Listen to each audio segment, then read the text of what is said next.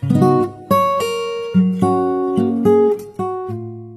家好，这里是真实故事计划电台，听真实版的《一千零一夜》。微信公众号搜索“真实故事计划”，在文章下方留言，分享属于你的真实故事。我是戴诺，今天的故事来自作者王诗玉。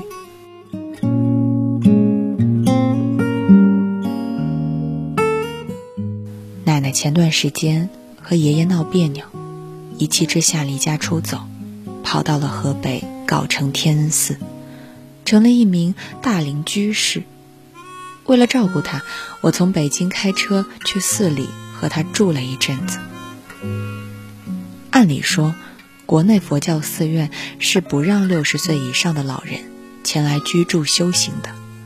年纪大的人，万一在寺里出点什么事儿，僧人们可不好向家属交代。然而，天恩寺却画风清奇，住满了老头老太太，统共不到十位师傅，却要为三十多名大龄居士们忙前忙后。寺院距藁城有一个多小时的车程，附近有一个人口并不稠密的小村，放眼望去，寺外是无边无际的翠绿色麦子地。空气潮湿，带着一股灌肥的粪臭味。僧人们若想买点生活用品，需要走两里多路，穿过这一片很有味道的麦子地，到镇上去。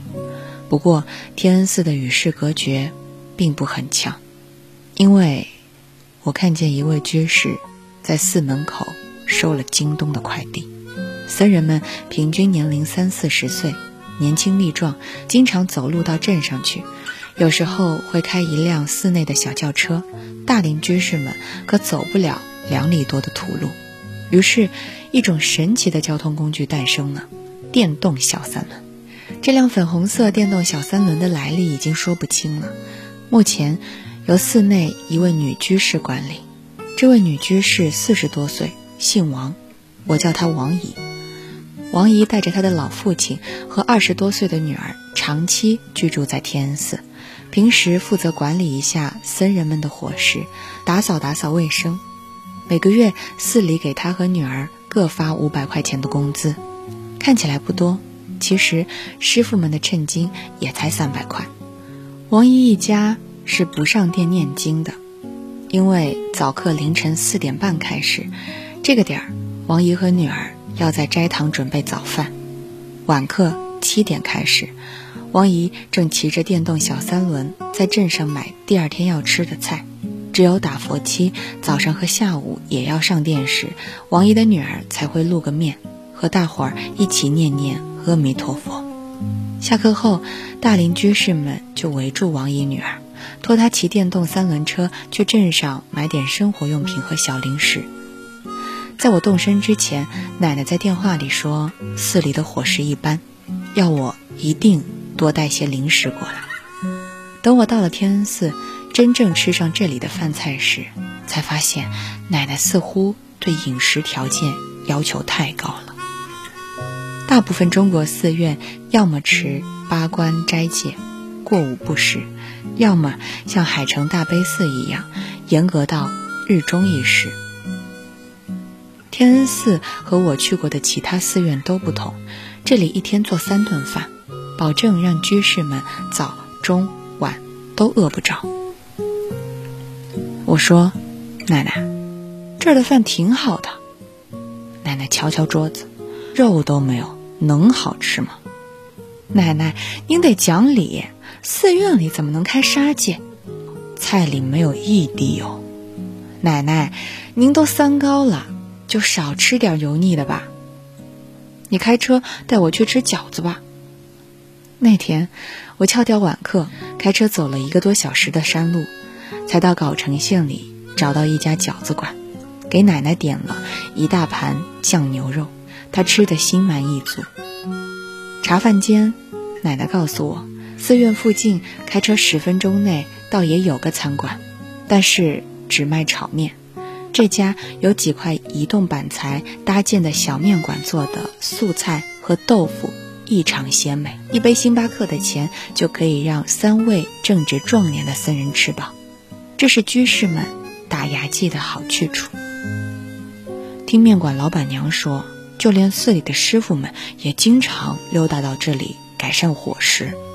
奶奶说，他曾经和宿舍隔壁的两个老太太一起骑三轮车到这里吃饭，遇到了去镇上买肥皂的三位师傅，于是请师傅们吃了三碗炒面。寺里对僧众和居士们外出没有特别的限制，想来就来，想走就走，大门夜里不关，几点回来都行，而且还有二十四小时热水。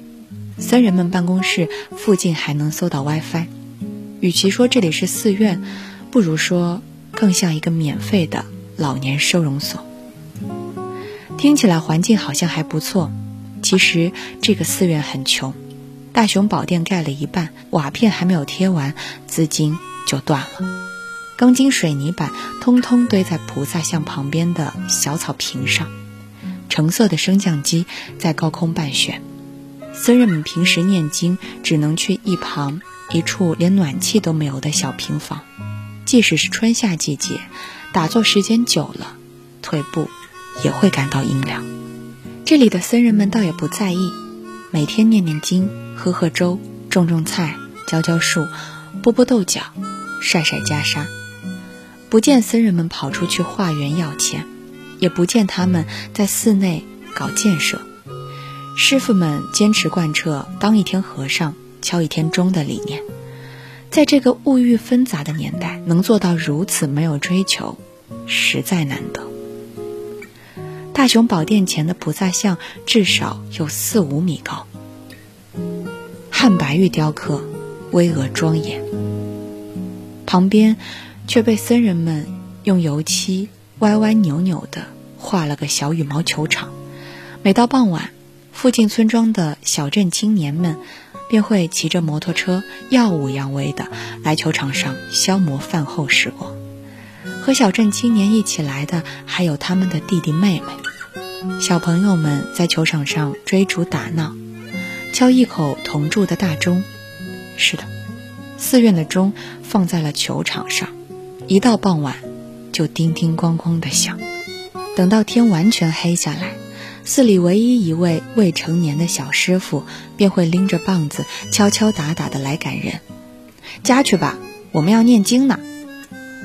那些脖间挂着金链子的小镇青年们，竟然乖乖的向小师傅做个揖，把弟弟妹妹们。抱到摩托车后座上，一脚油门，绝尘而去。我刚到的那几天，刚好赶上寺里打佛七，七天来只念一句南无阿弥陀佛。每天凌晨四点半一次早课，上午七点继续念，下午一点接着念，晚上七点还要念。期间有问题可以把师傅拉出去问，没问题就坐下来。和师傅一起念，带着大家念经的僧人法号耀清，是一位语速很快的师傅。每次听他讲经说法，信息量是非常大的。我盯着他光速开合的嘴唇，感觉像看着一个正在解压的 IR 数据包。居士们大多学历不高，为了能使大家听懂佛法佛经，耀清师傅在讲经说法时。直白的非常简单粗暴。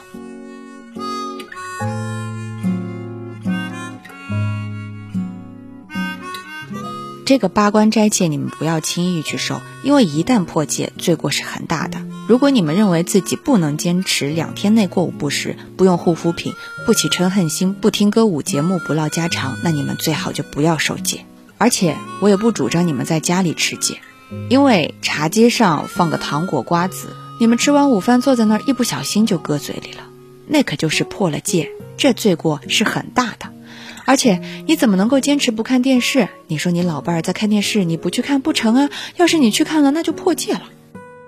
一位老大爷提问：“阿弥陀佛，那我瓜子要是放嘴里了，但是没有咽下去，我吐出来了，算破戒吗？”耀清师傅说：“不算。”如此搞笑的问题，老大爷也能问得出来。我惊得目瞪口呆。而我那上过大学又是人民教师的奶奶早就翻起了白眼。耀清师傅和蔼近人，很受老太太们欢迎。一下课，老太太们就嗖的围住他，叽里咕噜的问一大堆问题。这种时候，我奶奶是不会去的，因为她很高冷。这帮老太太跟群蜜蜂似的，嗡嗡嗡，嗡嗡嗡。念经用的佛堂装饰朴素到让人以为是毛坯房。唯一酷炫的家具是一台半人高的音响，可以放光碟，也可以插 USB，甚至还有 AUX 接口。耀清师傅一般会把手机连上音响，然后放唱经音乐。六台与音响相连的小音箱围绕整个佛堂，仿佛有好几千人在念经。事实上，只有三十个人。除了走步、念阿弥陀佛、静坐外，居士们也要拜忏，也就是磕头。拜忏时放《大忏悔文》。前段是一个中年男性用卡拉 OK 听说唱的深情演唱，他唱几句，大家就要磕几个头。后段是一个年轻女子声线平和的念八十八位佛的名号，念一位磕一个头。每当放大忏悔文时，一位五十多岁的老阿姨就趴坐在莲花座上嚎啕大哭，十分忏悔。她每天都哭，准时准点的。像座钟里报时的布谷鸟，一开始邻座的居士还会给她撕两格卫生纸，后来这位老阿姨就自带手纸上殿念经了。一旦开始八关斋戒，耀清师傅就多了一项重要的工作：每天下午统计当晚的吃饭人数，因为受八关斋戒是过午不食的。所以，如果没受斋戒的人数不多，斋堂就不做晚饭了。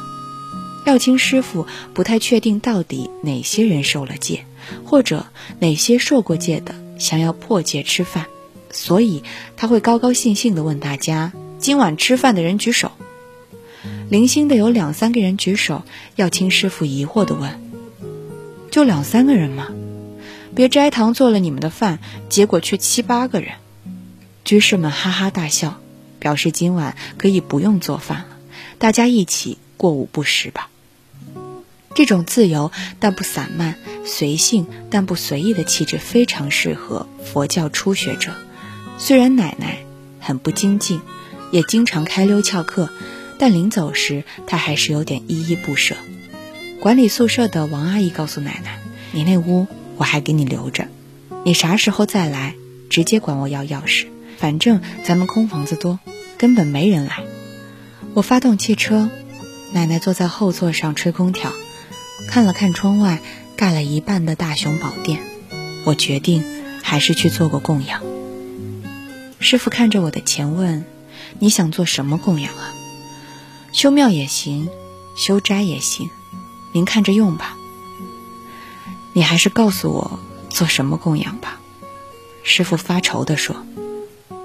我也不知道啊，那供养三宝吧。后来我才知道，如果你不说随喜的钱做什么用途，天恩寺的僧人们是不会轻易动用你的钱的。